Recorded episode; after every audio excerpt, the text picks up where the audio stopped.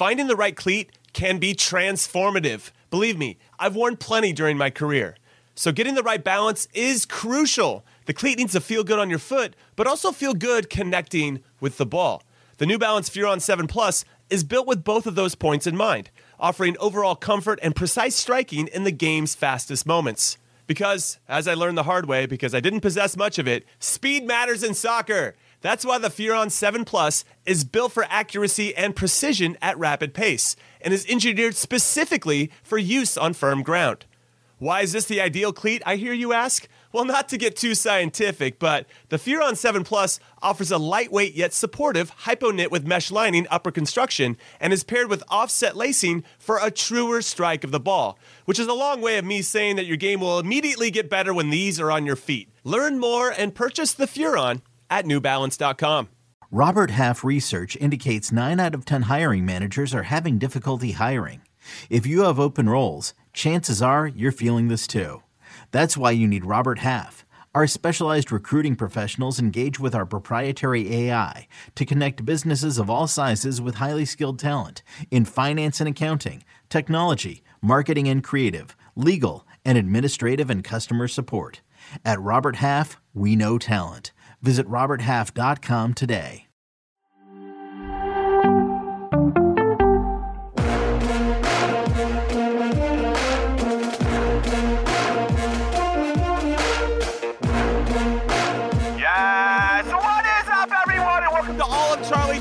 Tenants' favorite podcast in soccer we trust because the more work Charlie gets, the nicer amenities they get when they rent one of Charlie's 13 homes. That's a true story. Anyway, I'm Jimmy, Trash Can, Cream Cheese, Conradino Conrad, alongside Hollywood Heath Pearce, not Chuck Wagon. Heath, he is out. He said he gave too much of himself yesterday when producer Alex forgot to hit the stop button. So we just kept going and going and going, and then you dropped off, and then I dropped off, and then Charlie just kept going, and he started talking Mhm. about wrestling. I don't. He just it was off. I, I don't even know if people can find it anymore because I think they edited it out. But it was one for the ages. But that's Yeah. because producer Alex had the runs. He had that situation, Heath, where he he had to go use the toilet but didn't have any toilet paper. That's that's a Mhm. that's a real problem. Anyway, happy to report the producer Alex is okay and back with us today. Heath, do you have any comments though about Charlie's absence? Uh, look, uh, you know, it's uh for Charlie being absent today. We know that uh, as athletes, Charlie went into that red zone. You know, he went in a little bit. He, his we, if if Charlie was on his GPS tracker and the heart monitor, he went a little long. He went 90 plus a little too much stoppage yesterday to wrap up the show. And he kept on going because he was in his flow. And guess what happens when you do that? You know, you put yourself at risk of injury. Charlie pulled an injury, and therefore he's got to he's got to sit this one out. And this is just about load management ultimately, even for podcasters. I- you know, I we've think got to be that- able to. Uh, Yeah, no, I agree with you about the load management. I think he's he's I think he thinks he's carrying the podcast now and his back is sore. Mhm. That's essentially what I'm thinking. Now there's people I in the think that comments too. are- he, that he's on he's on vacation and maybe he Yeah. feels like he's entitled to that vacation given how much extra work he's doing for the podcast. Whatever it is, we hope you're having a great time, Charlie Davies, and we are going to have a great time here on the show without him because we have a lot Someone to talk he- about as it someone said he pulled. Someone said he pulled a pod string. That's kind of fun. that is undefeated, by the way. I, and it wasn't. It wasn't someone. It was uh, Scott that said it. I, I shouldn't say someone. We we could throw that up on the screen. Uh, Yes. if, if Alex I love that. that. But yeah, I that is that's that. that's good. That's good Friday morning dad humor for me. That just really warms my heart. So All right, so we have a, a lot of games to get into as it pertains to our national team and the players in our player pool. Uh, there's some going on today. We got uh, Haji Wrights playing in the Super League in Turkey. Uh, Weston McKennie, Juventus is playing Empoli. We'll see if McKennie continues to get starts under Maxi Allegri. Got John Anthony Brooks and Benfica taking on Porto today. That's one of the big derbies, maybe the biggest derby in all of Portugal, with all due respect to Sporting. Uh, Saturday, I don't know which one you want to jump into here. We got Cameron Carter Vickers and Celtic taking on Hearts. Gio Reyna well, technically, Jimmy. I don't believe a, a Porto uh, Benfica would be a derby. That would be a rivalry. Whereas the Sporting, uh, okay, all right, here we go. the. Sporting Lisbon and and and Benfica would be a derby. Uh, we have a Euro snob alert, everybody. a Euro snob alert. Hey, sorry, I call uh, it field you. and not pitch. Didn't okay? you get in so, trouble? Didn't you get in trouble for using that microphone, the, the megaphone yesterday where you were, and now you're I back did. at it again? Do you learn anything? I, you know what? I know I have not learned. I am going to imagine where we'd be if we learned from our mistakes, Jimmy. Imagine. Exactly. Imagine, well, listen, imagine. we'd be. Well, no, you don't ask for permission. You beg for forgiveness. That's how I think yes, it works. There we go. I don't know. That's that's what that has been told anyway. We got uh, Gio Reyna taking on Stuttgart. Uh, Kevin Paredes and Wolfsburg taking on Leverkusen. Chris Richards going to be hurt, I think, still uh, with Crystal Palace takes on Everton. Josh Sargent's got a big one. Can he keep it up? Eight goals and two assists so far in the championship. They play Sheffield United. We got uh, Malik Tillman. I don't know if you think he's still involved. Uh, and James Sands, Malik Tillman, excuse me, to, for Rangers taking on Livingston. Zach Steffen and Middlesbrough taking on Huddersfield. Austin Trusty taking on Blackburn. I don't even know if he's going to be in there. Sergiño Dest, AC Milan taking on Monza. This is all on Saturday. Christian Pulisic, we're going to get into his situation. They're taking on Manchester United and Chelsea. Uh, that's at, uh, I think that's at Old Trafford. Yunus Musah taking on Mallorca. Joe Scally taking on Eintracht.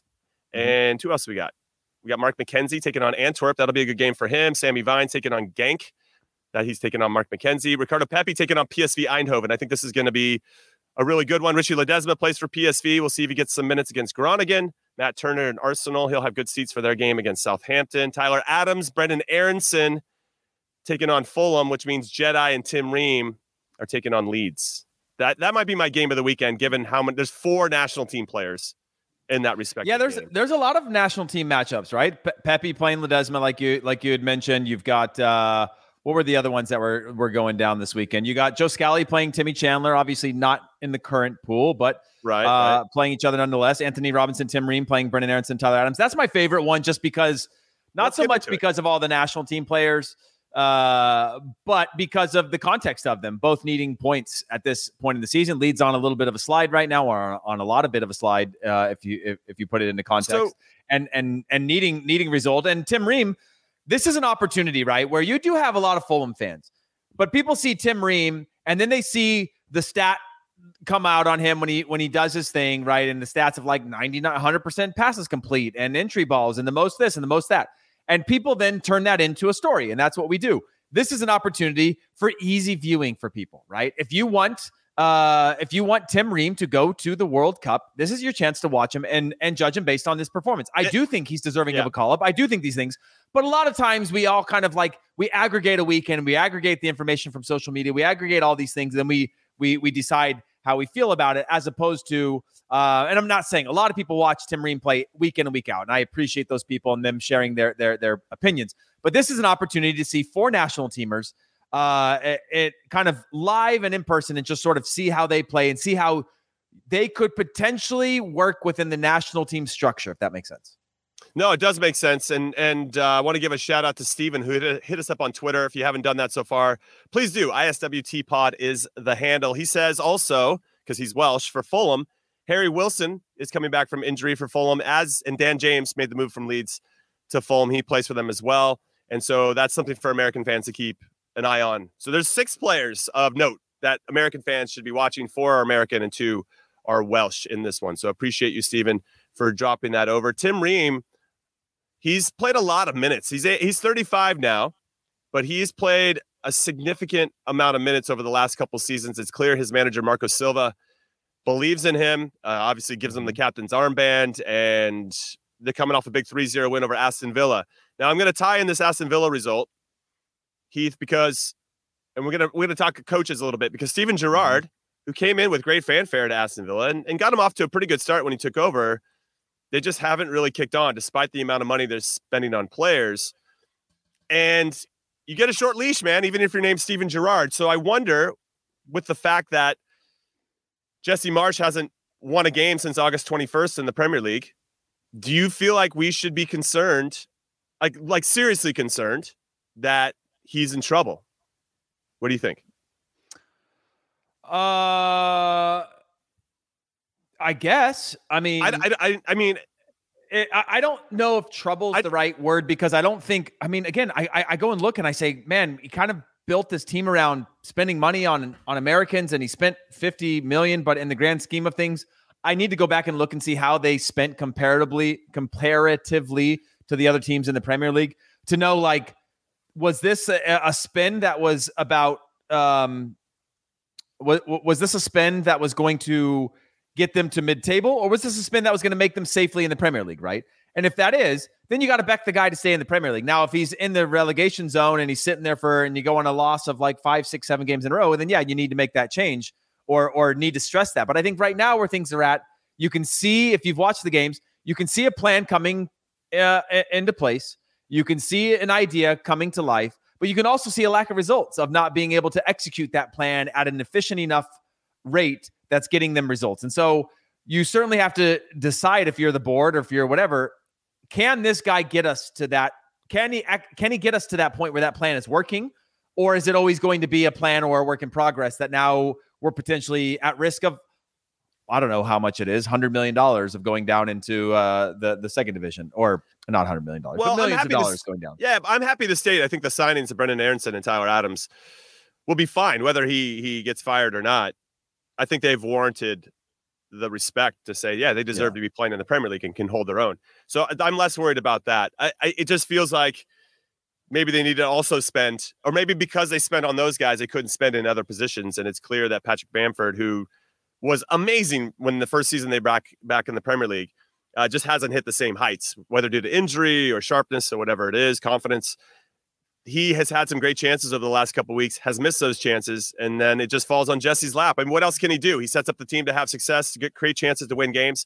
They're doing that. They're just not finishing those chances. They end up losing the game. And I guess maybe that's the difference with the coach, right? Even when you don't play well, but even when you miss those chances, can your team still grind out a result? Can you still get that hard fought draw, even though maybe things aren't going mm. exactly your way? You, we, we, right. we're obviously firm believers that you create your own luck. And, and right now, the luck is not going Leeds' way. So I'm a little bit worried. They're coming off a 2 0 loss to Leicester, who were on the bottom of the table when they played. They didn't create as many chances in that as they had in previous matches. They've only picked up, uh, they only got nine points this season. Eight of those nine came at home at Elland Road. That's who they're taking on Fulham this weekend. So it's going to be interesting to see. Also, I should add that Jesse, once they lost to Leicester, he didn't go as as most managers do, you go clap the away fans for making the trip or whatever, and he didn't do that. So the Leeds fans are really turning on him. He's he's since come out and apologized to the fans that he was just really frustrated, just trying to like think in his head what he wanted to say to his team, and and just forgot to do that. And and uh, obviously that's a a big part of the tradition and, and, the respect. Yeah, that's a hard one, man, because Jesse played, Jesse managed, Jesse knows. We've seen the controversies over the years that even in the worst of times, you know, when Per Mertesacker like forced all of his players to go over one point to, uh, and and the worst of times at Arsenal, like you know, clap for the fans and and and whatever. The fans might whistle, they might boo, they might whatever, but they are spending their hard-earned dollars to come and support you and create the atmosphere that you want. That uh, it is a hard thing. To, I don't believe you forget that. I just don't. Right. Because if you right. do, somebody should see that and tell you to go back out and, and correct it because it is a small thing um, that becomes a big thing if it's forgotten, right? It's a small right. gesture, but it's a big deal uh, when it when it doesn't happen. And so, um, but I, I don't want to say he was being dishonest either. Like the reality is, is sometimes you do get caught in your own head and you're trying to figure it out. I've gone in, I've gone in the tunnel, Jimmy, um, at, at clubs where there was a tradition of of of clapping the fans um, or thanking the fans uh, on accident. Again, pissed off, you go in, or you're just trying to figure something out, or your mind is like, you know, what just happened here, and your risk, your job's at risk, and all those things. But that's the beauty of being a manager. Generally, that makes them good is they have uh, not to say they don't get emotional or caught up in things, but they generally have the holistic view. The players have the selfish view, right? The manager has to have that bigger perspective. Now, the fans right. are a different part of that conversation, but uh, hopefully, it's a learning moment. The fans give him what I would think is a second chance to to do it right and judge him based on results, as well as as not um, kind of hold him to a standard that, like you know, in in in the in the heat of the moment, uh, got the best of him, or or led him to to make a decision that that they would have liked to have been different. Yeah, it's to be interesting to see. I mean, he, he was very quick to apologize and explain himself, but to your point, they don't forget that, and nor they nor should they given given all the things that you stated and and how important it is to the fans to be acknowledged in that capacity. I I do want to let everybody know this game's happening on Sunday between mm-hmm. Leeds and Fulham at Elland Road. That game kicks off at 9 p.m. Eastern, excuse me, 9 a.m. Eastern, 6 a.m. Pacific time for us in California, at Heath. So I'm definitely getting up to watch that one. There's just so much yes. at stake for both clubs and and for the manager that we're talking about in particular. All right, let's keep it in the Premier League. Let's talk a little Chelsea versus Manchester United. I think I said at the top that it was at Old Trafford. It's at Stamford Bridge. And Graham Potter's actually got a pretty good record when he was Brighton manager against Manchester United. Brighton went to Old Trafford at the first game of the season and beat United. So I feel like there is uh, some good juju around Graham Potter and his capability of beating this team. Now, that was obviously Erik Ten Hag's first game in charge, a real game in charge, and it didn't go well.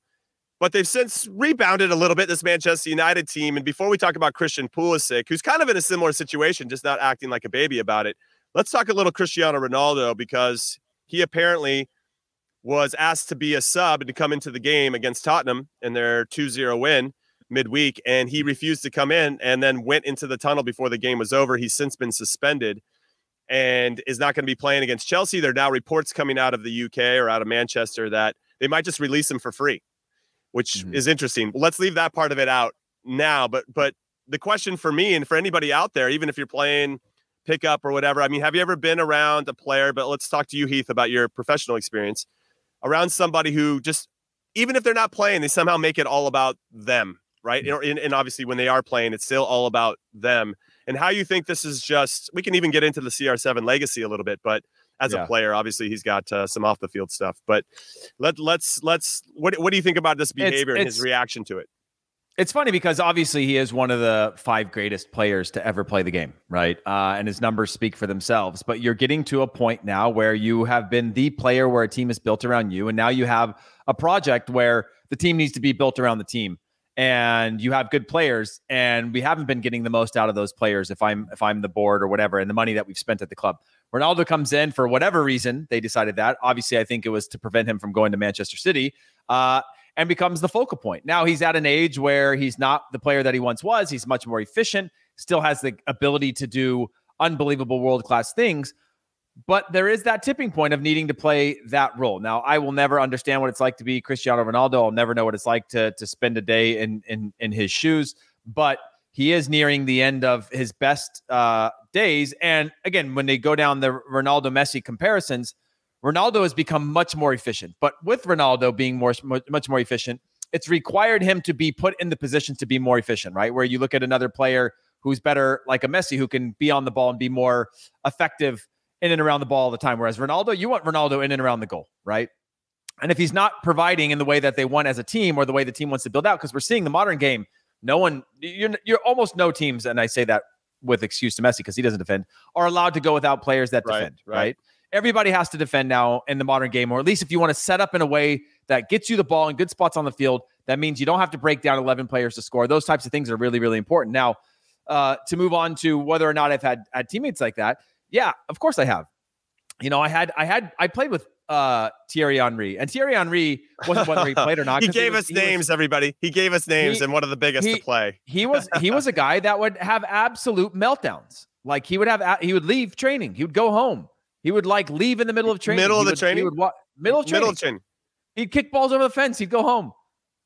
but but no no no you can't give me the butt give me more stories about no Thierry no Henry. no no I, I mean I'll get plenty of those stories o- o- over time but the, the the point is is that that that had an effect on the locker room all the time, right? And the locker room was based on the mood of Thierry.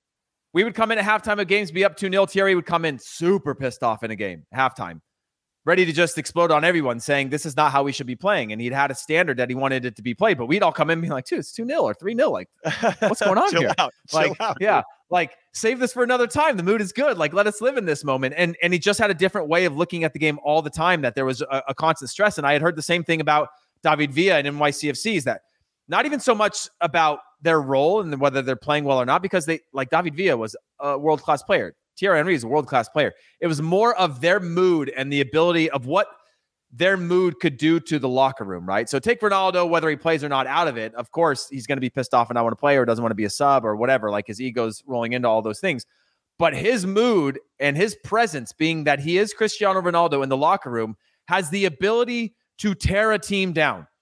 Like we'd be nervous in the locker room, whether it's at halftime of a game or, yeah, or at right, the training right. grounds when this type of thing was happening. When Thierry was happy, everyone was happy because this is our leader. This is the guy that we all look to, the guy who's played in champions, the guy that's won everything. You look to him. And when they're down, whether it was for personal reasons or pissed off about a performance of the team or all those things, you would just sit quietly in your locker. And I would consider myself a friend of Thierry, but I was still terrified every time it happened.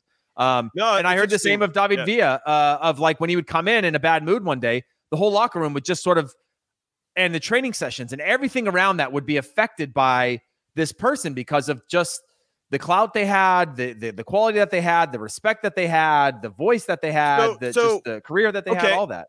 Yeah, and you have to respect that, obviously, and- and they they're demanding that respect, and they're demanding that that level and expectation. But do you feel like, even though there's a positive spin on that, right? Because it's probably going to raise the level of of something, or at least your attention and your focus, or because you're scared to death what this person's going to do to you, or what they're going to say, or how they're going to eyeball you, or whatever it is, whatever phase you are in your career, depending on your age Yep. do you do you do you think that was what's be- what was best for the team? Like, and, and obviously, in moments, it's it's it's going to be great. You want that leadership in that moment when the team's not playing well, and somebody's going to step up and say something.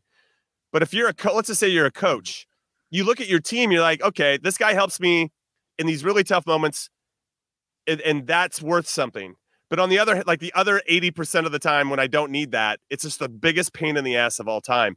And so, so what's interesting is I went on Instagram and Fabrizio Romano, one of our uh, co- colleagues here at CBS, he put out a thing on on his Instagram talking about the situation and and what Erik Ten Hag said with regard to, hey, n- nobody's above this. It happened once before in a game. It can't happen a second time. I've talked to him. We're we're discussing everything. He's being suspended until we can figure this out. And I wrote, that's a proper coach, right? He has a culture he wants to mm-hmm. set. He wants to know that. And and the CR7 fanboys are absolutely hammering me on this post. It's unbelievable. Delete this. You don't know what the hell you're talking about. He's been lied to. Mm. Erik Ten Hag told him one thing, doesn't even use him. And I'm like, what is even happening? I got sucked into the CR7 fan No. vortex. Look, look, Jimmy. which is a fun that- place to be, by the way. if if that if that happened in peak Ronaldo, let's light let's light the internet on fire. Sure. But the reality is, is it is He's- not he's- peak Ronaldo. No, he's Michael Jordan at the Washington Wizards. That's where he Yeah. is. He's that's where He is not peak. Ronaldo.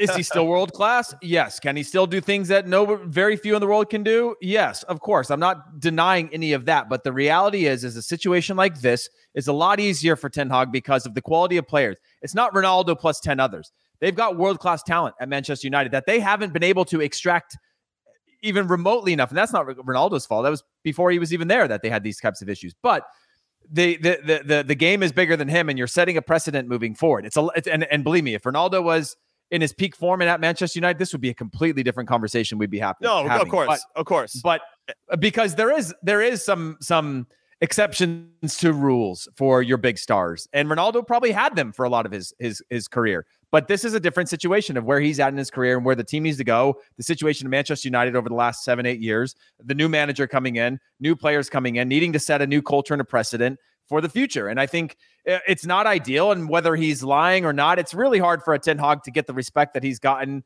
um, with communication and then assume that he's playing games with Cristiano Ronaldo. That's insane. Yeah, Like imagine No, being Ten Hag, yeah. knowing you've got to have that hard conversation with one of the best players to ever play the game. Like, of course, you're not going to be like, "Oh, I don't want to avoid it." You need to be mature yeah, about you got to be and- straightforward. and- and yeah, yeah, Yeah. yeah, So here's here's some stats that I think are interesting to read out because there's a lot of comments right now saying Cristiano Ronaldo to MLS, and and we can try to decide which market we want him to go to. I'm all Mhm. for him going to the Columbus Crew. I think that would be. Uh, see, I agree. See He Ronaldo going to Columbus. I would love Germantown. Okay, so so this is what's happening when when when Erik Ten Hag doesn't start Cristiano in the Premier League. Uh, they have these are the stats that improve. Their distance covered is not a big surprise. They've scored more goals. Their expected goals are better. Their pressures, their tackles, their goals conceded, their points, everything, all that is much improved when Ronaldo doesn't start to the point where they have not won a game in the Premier League or even scored a goal, Heath, when Cristiano Ronaldo has started in the Premier League this season. That's wild to me.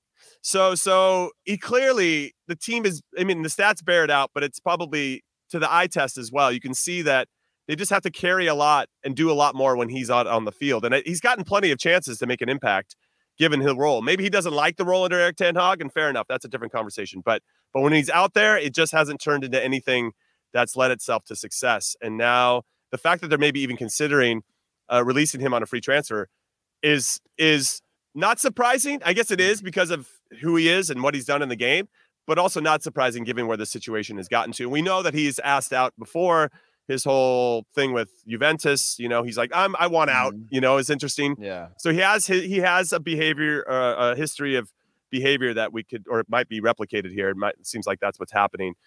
Where do you think he would? Let's say legitimately, where do you think he could end up in MLS? Assuming I'm I'm saying right now, I don't think he'd go to e- either New York club. I would say Miami would be a destination, Mhm. and potentially the LA Galaxy. That's it. I I I, think that It's even L, even LAFC could have a crack at him. I don't think he goes there. I think the Galaxy would really come in hard because that's been the I kind of think- model for a long time. yeah. Galaxy could come in hard. Miami, you know, Those are the only two for me. Like legitimately. uh, now, would I I- love and- to see and- him at FC Dallas playing in Frisco? I'd fucking love that. That would be amazing. yeah. But I uh, mean, yeah. uh, look, the reality of of of like I don't see him. I don't see him wanting to go to NYCFC. Maybe there's something he's going to miss the window of any sort of like own stadium type of thing. Um, I could see that being like if if NYC was a different world. Uh, I guess they are. Well, if they had their own so that'd be stadium, then maybe NYC. Eh, but it's still it's still a CFG uh, move that that I think could be problematic uh, for for uh, uh, a Man United legend to go to a, a city football group. But uh, New York Red Bulls, I think they're past the model in that era of of spending like that, um, and are and are doing it differently, much closer to to their European model of player development.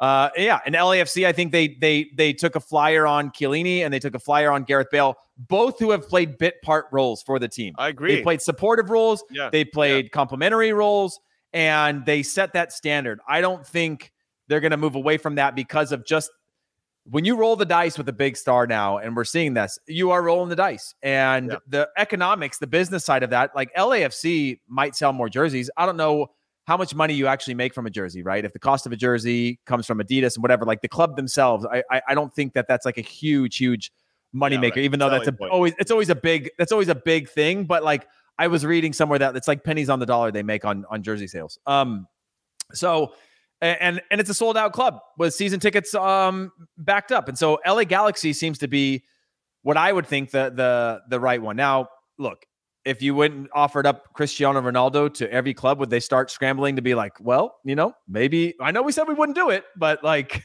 no one ever asked us either. We didn't have All the of a sudden- opportunity, and so yeah, he maybe he really wants to go play for another Real and goes to Real Yeah. Salt Lake, baby. Let's get Yeah, after it. It all it's all coming together now. They got a they finally got a Real Madrid player. I mean, what does everybody else think? Realistically, where you know, in the comments, where they think Cristiano Ronaldo could go, Or hit us We up on dream all- Twitter as well. yeah, we could dream all we want, but there's very few clubs that I think could spend the money. Could I mean? I mean, you're t- the- uh, Cristiano Ronaldo coming to MLS is is is Beckham to MLS. The Yes. wave that that was is Beckham to MLS, right? It is a massive overhaul into a club. You're talking about security changes. You're talking about structural changes. You're talking Yeah, about yeah, yeah. basically an army coming in, um, Right. and that is a big, big deal. Granted, I also think Cristiano Ronaldo still has perhaps some legal issues in the U.S., so I'm not sure where he's at with any of that stuff. True. Um, True. if that's uh, where where any of that is, because I know that he couldn't come on preseasons and things like that over the last few years because of um, the the sexual assault cases that that existed. So that could be just a non-starter anyway.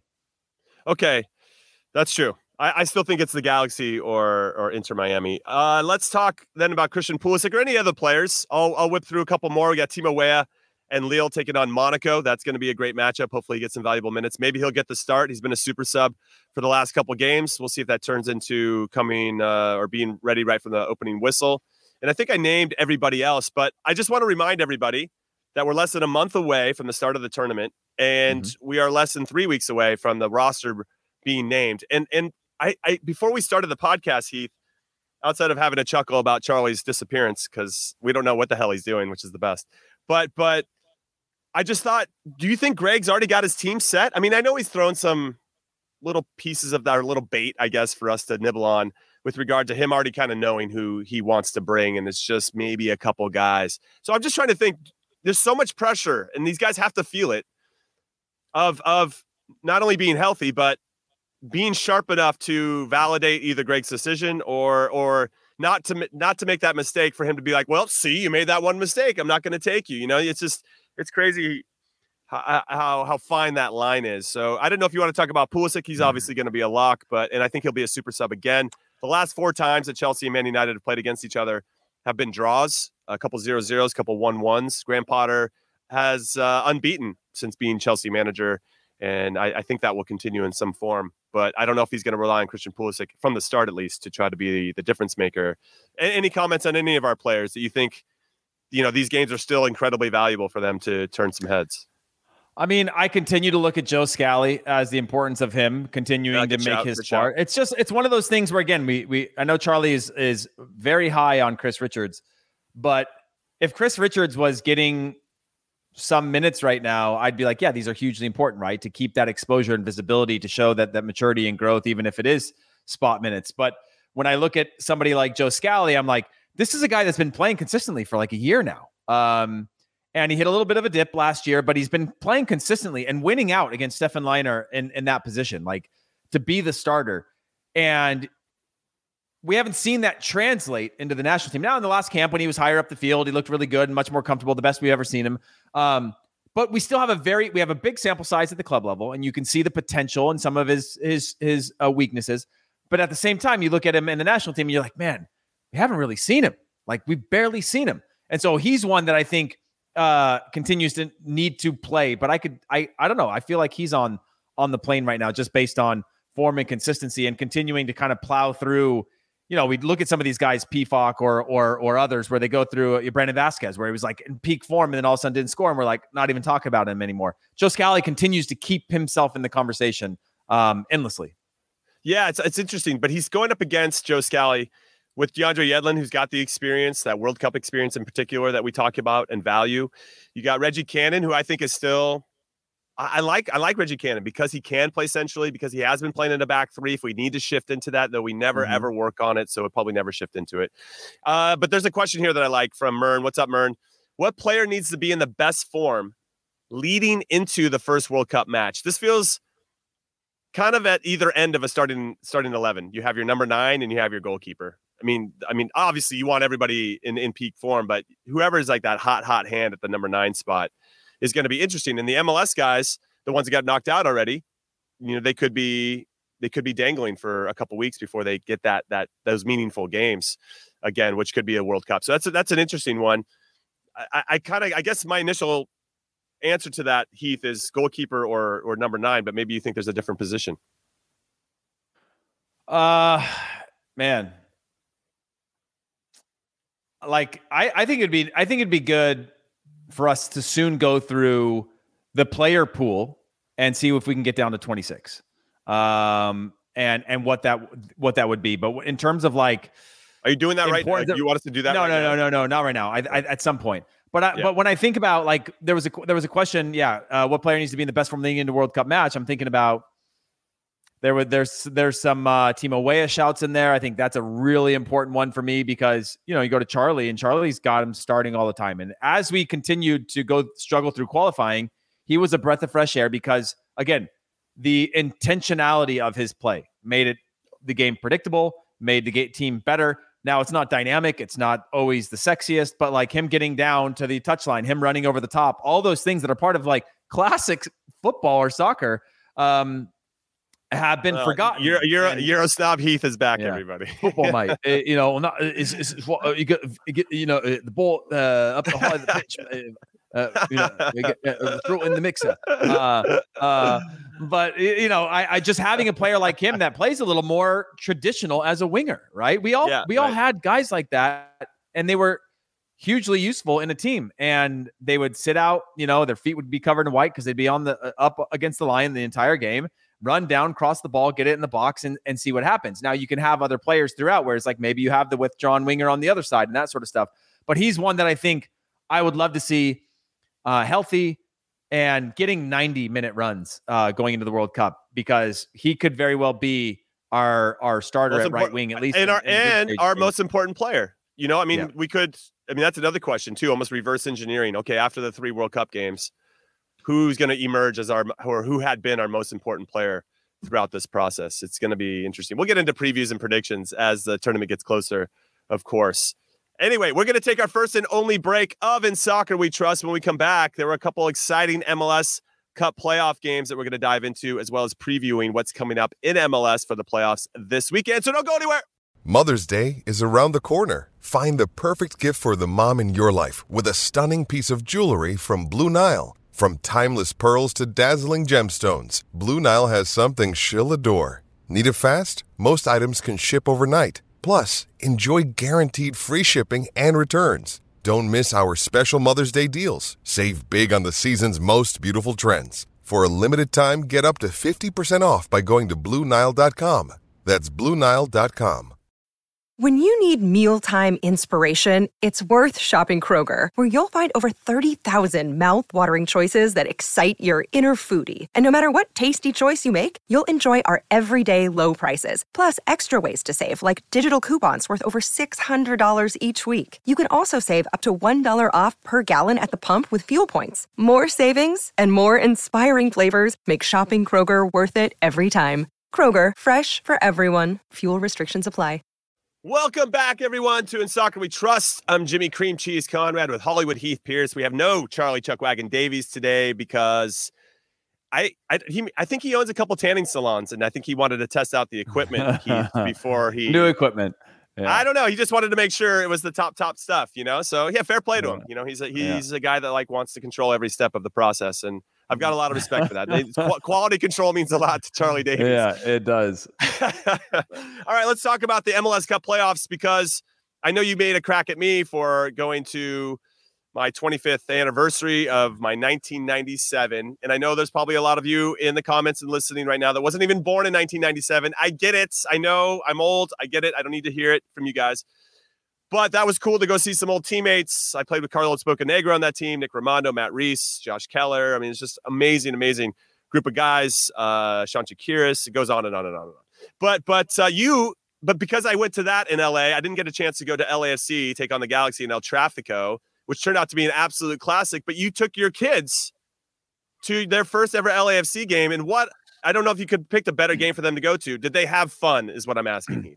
Yeah, it was unbelievable. It was an unbelievable atmosphere, and and obviously, like you you can't always like pick what their first one is. It just happened to fall into the time where I thought like these kids can make it to the end of this game, uh, which they almost they they they were exhausted by the end. But you know, I also like pump them up full of like goodies and treats and sugar and all those things to make it like a little great, Disneyland a experience, dad. you know. Sure. Trying to build that soccer culture by just being like associating associating sugar. soda with with soccer, you know. Uh, uh, but it was an unbelievable experience um, and a, and a, and a fantastic match, you know. LA Galaxy are just so good and so much better than uh, I would have expected them to be coming into the playoffs if you looked at the way that they played for a lot of the year.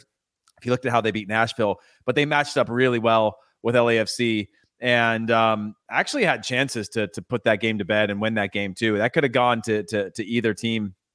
And every time they got punched, they punched back. And so uh, a really good playoff game. good game. goals, uh, really good, good goals, re- yeah. really good goals. You know, there was there was some bars and posts that were hit. There was just some good build up play. There was some intensity from the very beginning. Potentially, um, you know what what people were saying could have been a red card on on Riqui Puig uh, on on a headbutt. I think it's I'm happy that didn't happen just because yeah, it would take it away. Uh, it would have changed the game. Yeah, you know, yeah. now if you're an LAFC fan, you're like rules are rules, man. He he leaned in and whatever, but I think the ref did a good job there. I think the ref missed a few other things that were like kind of play on moments that that could have been called back yellows, counterattack situations. But overall, let the game have that intensity that you want. These teams hate each other they were LA Galaxy had to travel into that stadium and play away from home, and you could just see it in their faces as they went punch for punch that they knew that they were knocking on the door.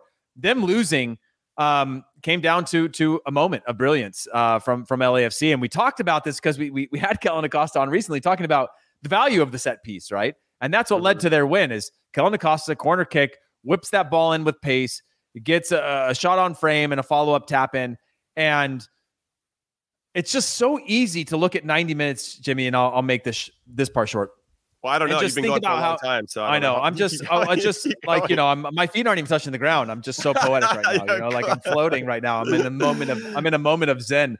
Uh, but like that set piece over 90 minutes, none of nothing else mattered.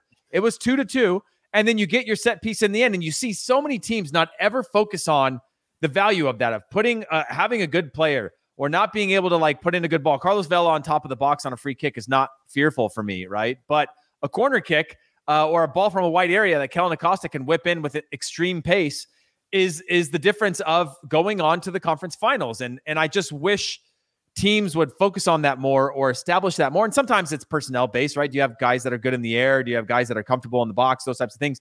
But just having a set piece taker on the field at all times puts you in such a different position to be able to win games. That that's what uh, ended up being the difference for LAFC on that day. Not not the big stars that they have on the field. No, I, I appreciate you bringing that up, and uh, we've discussed before the value of Kellyn Acosta and his set piece taking, which has proven to be very valuable, as we saw in World Cup qualifying and in other tournaments last summer. But when I look at that goal that the Galaxy gave up, just to give everybody context, if you didn't see it, it, it was 2 2 the Galaxy came back after a couple minutes after getting scored on to make it 2 1. Like we're talking last five minutes of the game. And Joveljic scores a pretty sick goal to make it 2 2. You think the momentum's with the Galaxy. Uh, LAFC kind of grinds out a corner kick that maybe Coulibaly from the Galaxy could have managed better, whatever. So they get a corner kick. It's an injury time at this point. There's six extra minutes of injury time. Kellyn Acosta whips in a great ball to the back post. And when I watch it, as much as I appreciate Kellyn Acosta's consistency and the weight of his pass and all that, I just like how crap defending. Like it's not even listen, everybody, set pieces aren't about talent. They're not about talent. It's about concentration and focus and doing your job and wanting the ball more. It's desire than than the guy that you're competing against. And for the Galaxy to have that lapse of concentration in that moment when you'd worked so hard to get back yourself, get yourself back into the game twice because they were down twice is that's the only thing I'm disappointed about. Otherwise, that was a cracking ass game, and I and I want more El Trafficos in my life. And the playoffs have been excellent.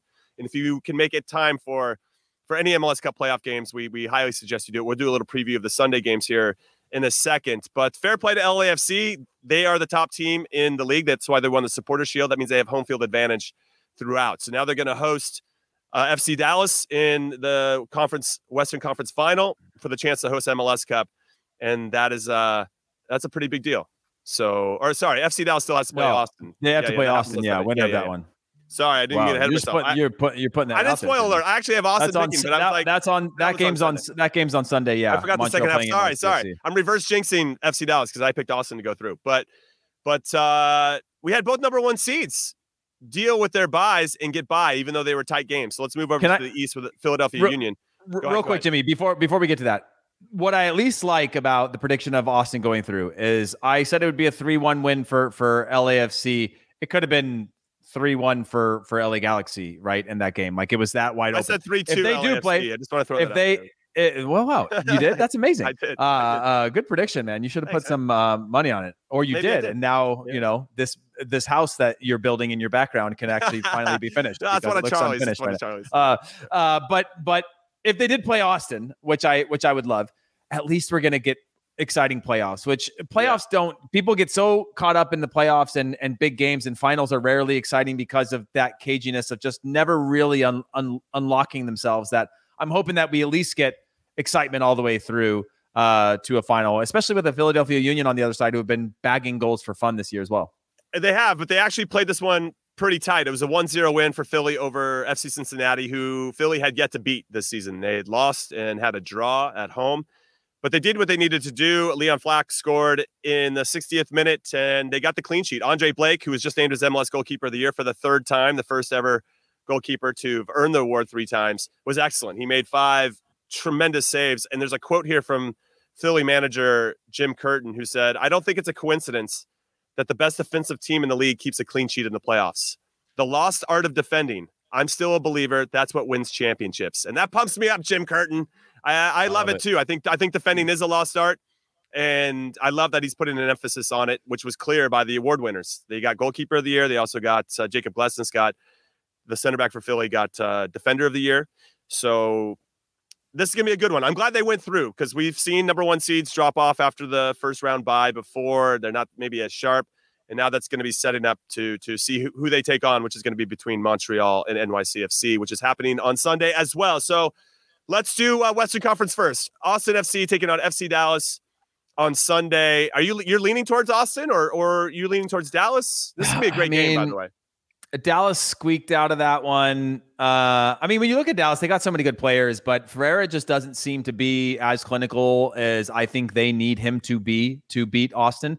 And Austin's got an, an unbelievable team uh, in terms of of of being able to go out and and and attack with the best of them. So I I I would love for it to be FC Dallas because it keeps our uh, USMNT prospects going uh, further into the playoffs and and playing in games of consequence, which I think are important. But uh, it's just hard to. I, I watched Austin batter batter uh, LAFC earlier this year, you know, and Austin can a team that was literally set records for being sort of the worst uh, last but after year. that, after that though, uh, they beat LAFC uh, in like the end of August. Uh, Austin yep. did four one at home, and you're like, wow, they're putting their flag in the ground. Josh Wolff's got the guys going.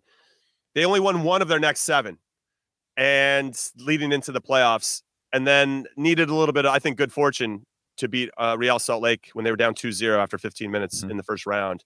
They got that fortune, got a red card, Man. turned it into beating them in penalties. Now, when you take on an FC Dallas team, they've played FC Dallas twice this season, and they've both been draws. What's interesting though about the draws is that FC Dallas had the lead in both. In Dallas, they were up 1-0. Austin came back, made it 1-1. Mm-hmm. In Austin, Dallas was up 2-0, and then Austin came back and made it 2-2, just like they did against RSL this past week. So there's something about Austin I really like that even if things aren't going their way, they still got a little bit of something inside of them collectively to go out there and make plays. Sebastian Driussi has been excellent for them, MVP candidate as he should be, scoring a bunch of goals. I think that FC Dallas maybe have more weapons that are more consistently getting numbers, I'd say, but in a lot of mm-hmm. it goes through Driussi for for Austin.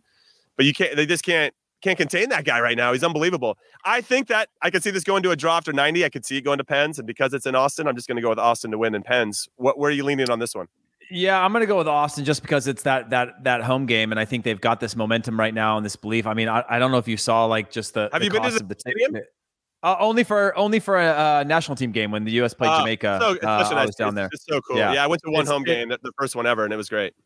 Yeah, it's it. It looks. Uh, I mean, for the for the, at the club level, looks just unbelievable, and an atmosphere that is very home field. And and though I again, when I think about FC Dallas and I think about the quality that they have, they can stay in this one uh, for sure. I just, it's hard to just write off Austin at home, um, and and being in sort of uncharted uh, territory uh, for their season. And so I'm I'm going to go with a, a close Austin win in this one.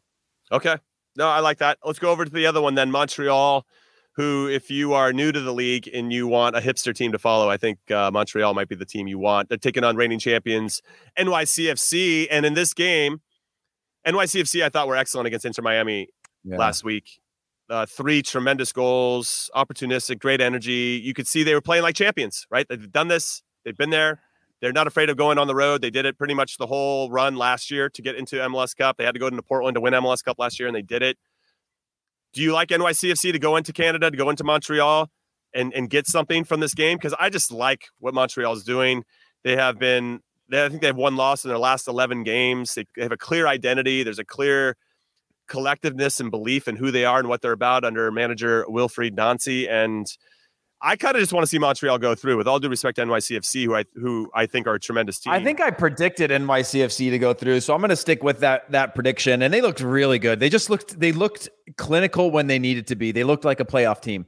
Um, and and again, granted, that's at that's at quote. I'm putting air quotes if you're listening to this home. Uh, this game is is not, and, and so uh, this is this is going to be in in Montreal, and Montreal have had a very very good season, so it's tough to really bet against them. But I'm just going with that sort of like that repeat feeling of like, hey, we're we're close to something here. We've had to claw back. We haven't had the greatest of seasons, but we're we're on a bit of a run right now, and our form is great. And and showing that in your first playoff game, I think, is indicative of of their belief and and the quality that they have. So uh, I'm gonna I'm gonna I'm gonna go with um, NYCFC to win this one one 0 one 0 One 0 Wow. I, yeah. I, I respect that. I got Montreal. I'll say two one Montreal, and, and I'm kind of playing. I'm playing it straight. I got the number one seed versus the number two seed in both sides of the bracket, the West and the East, and uh, it would be kind of cool to have a season like that. And if both number ones end up in the final, that's what's that called when you play it straight. Um, what is the um, phrase? Uh, the chalk. Uh, You're playing the chalk. Chalk. Playing the yeah, chalk. Yeah, yeah, yeah. There we go.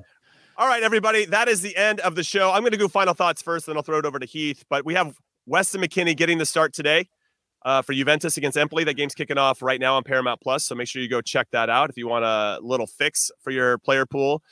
And then this weekend, obviously, lots of big games. Gio Reyna, Stuttgart, uh, Dortmund taking on Stuttgart. That's on ESPN Plus. That'll be at 9:30 a.m. We got uh, other ones. I think Pulisic taking on Manchester United. Obviously, uh, Sergiño Dest hopefully gets to play against Monza for Milan. Yunus Musah taking on Mallorca again. Joe Scally taking on Eintracht. So those are some big ones. Then, of course, the one on Sunday, I think the ones we should be watching because of the number of players that'll be involved.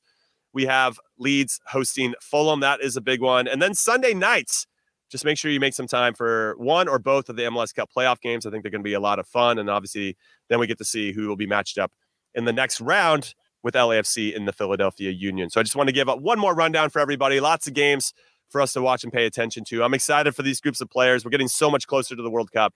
And uh, squeaky bum time, Heath Pearce. All right, final thoughts mm-hmm. for you.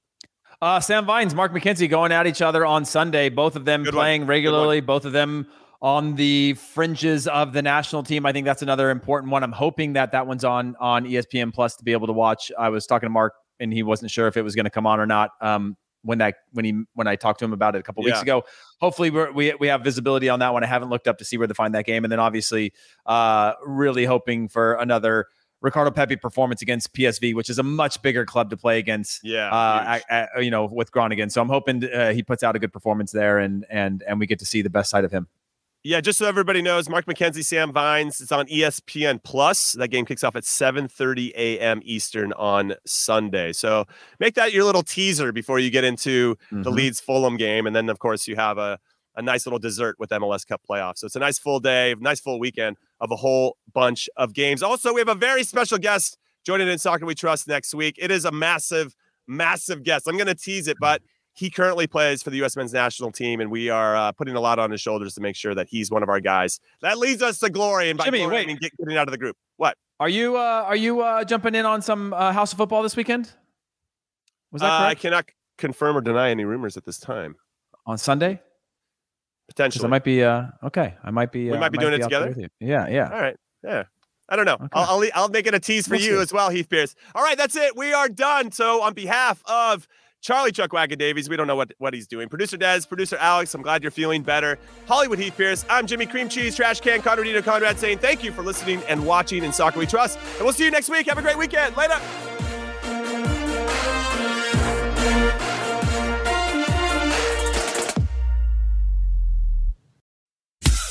Every sport has their big, juicy controversy. Boxing has the Mike Tyson ear bite. Cycling has Lance Armstrong. Baseball has its steroid era. Curling has. Broomgate.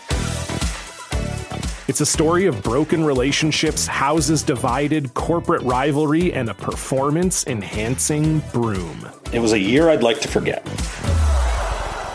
Broomgate, available now.